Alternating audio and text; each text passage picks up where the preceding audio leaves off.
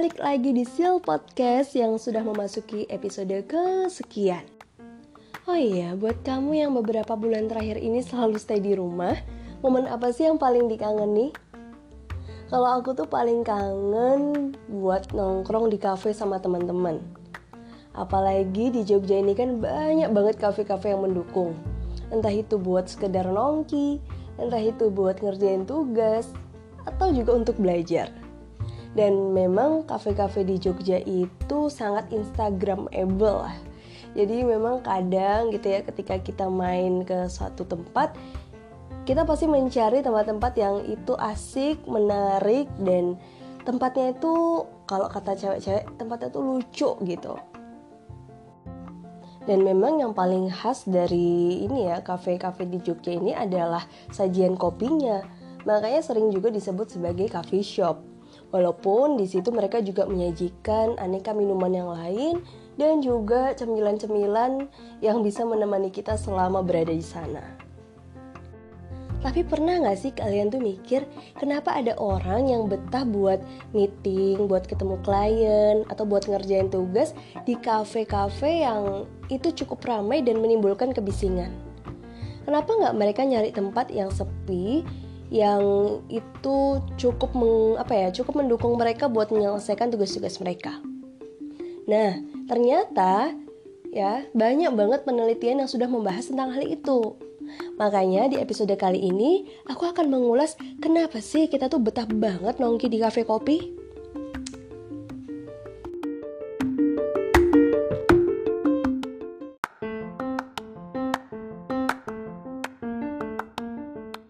Buat kalian yang suka nongki nih, kira-kira dalam sebulan berapa kali sih kalian nongkrong ke kafe? Dan biasanya apa alasan kalian memilih tempat tersebut? Pasti alasannya pun beragam. Ada yang bilang karena tempatnya itu Instagramable. Ada yang bilang lagi karena suasananya itu buat relax bisa buat ngerjain tugas, atau bisa juga karena tempat itu menyajikan kopi terbaik. Nah, jawaban kalian tuh nggak salah karena ada beberapa artikel ya dan salah satunya itu yang menarik perhatianku dia menuliskan empat alasan seseorang dalam memilih tempat nongkrong di kafe. Yang pertama yang mereka sebutkan itu karena suasananya. Apakah suasananya itu membuat rileks atau justru sebaliknya?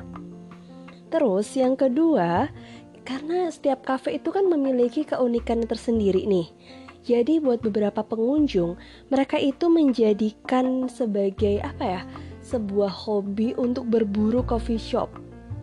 Nah, berburu coffee shop ini sangat unik. Jadi memang mereka akan mendatangi setiap kafe yang berbeda. Jadi mereka bisa merasakan langsung kira-kira kafe A sama kafe B ini enak mana sih kayak gitu. Nah, terus yang ketiga, Alasan ketiga dalam memilih kafe itu sebagai tempat deadline.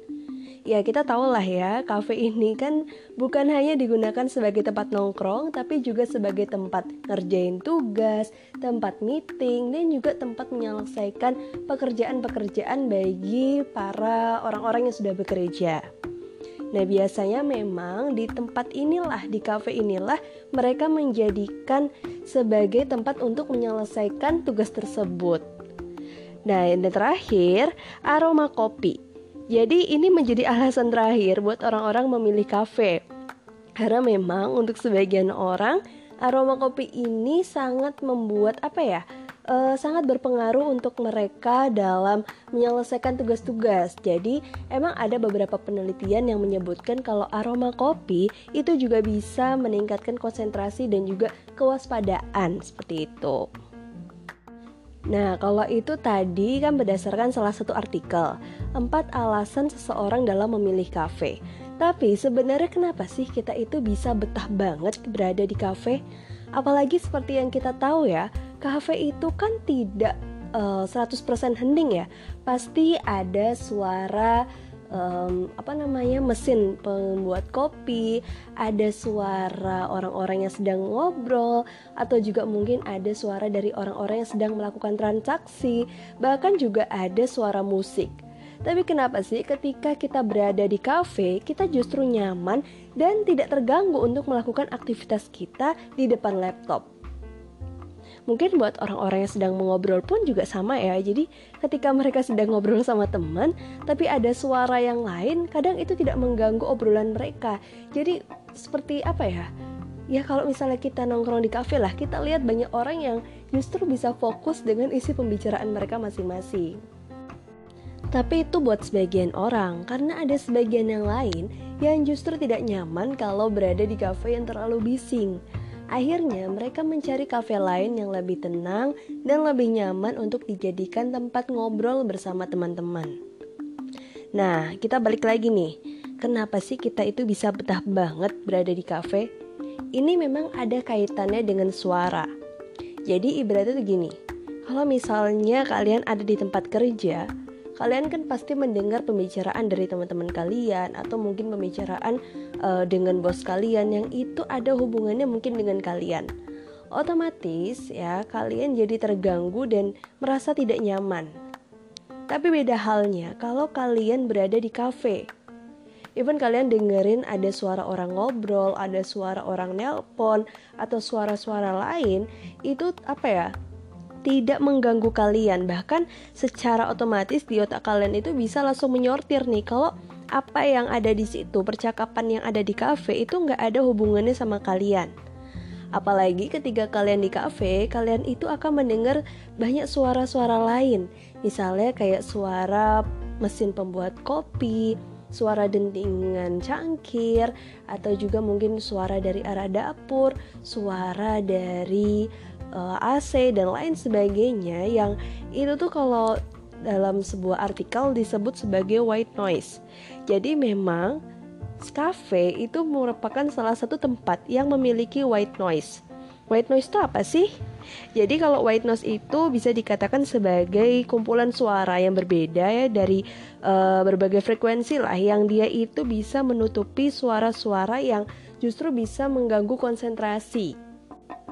Dan memang menurut penelitian dari Harvard Business Review, cafe ini memang salah satunya lah yang memiliki uh, white noise di mana mereka itu tingkat kebisingannya kurang lebih 70 desibel intensitas suara. Nah, suara-suara seperti ini memang kalau beberapa penelitian juga menyebutkan uh, white noise ini bisa membuat kita tuh lebih rileks. Makanya nggak mengherankan ketika kita berada di kafe kita pasti akan nyaman. Ya karena dari sumber suara itu. Dan memang si white noise ini juga bisa meningkatkan sisi kreativitas dari seseorang. Makanya udah ada suara yang menenangkan, sisi kreativitasnya terpacu, ditambah lagi kita minum kopi yang katanya memang bisa meningkatkan konsentrasi, meningkatkan fokus. Jadilah kita betah banget kan ketika berlama-lama di situ. Tapi emang iya sih kalau banyak penelitian yang mengatakan si kopi itu berpengaruh banget untuk meningkatkan konsentrasi kita, untuk meningkatkan kerja fokus kita. Walaupun begitu, memang tetap harus diperhatikan.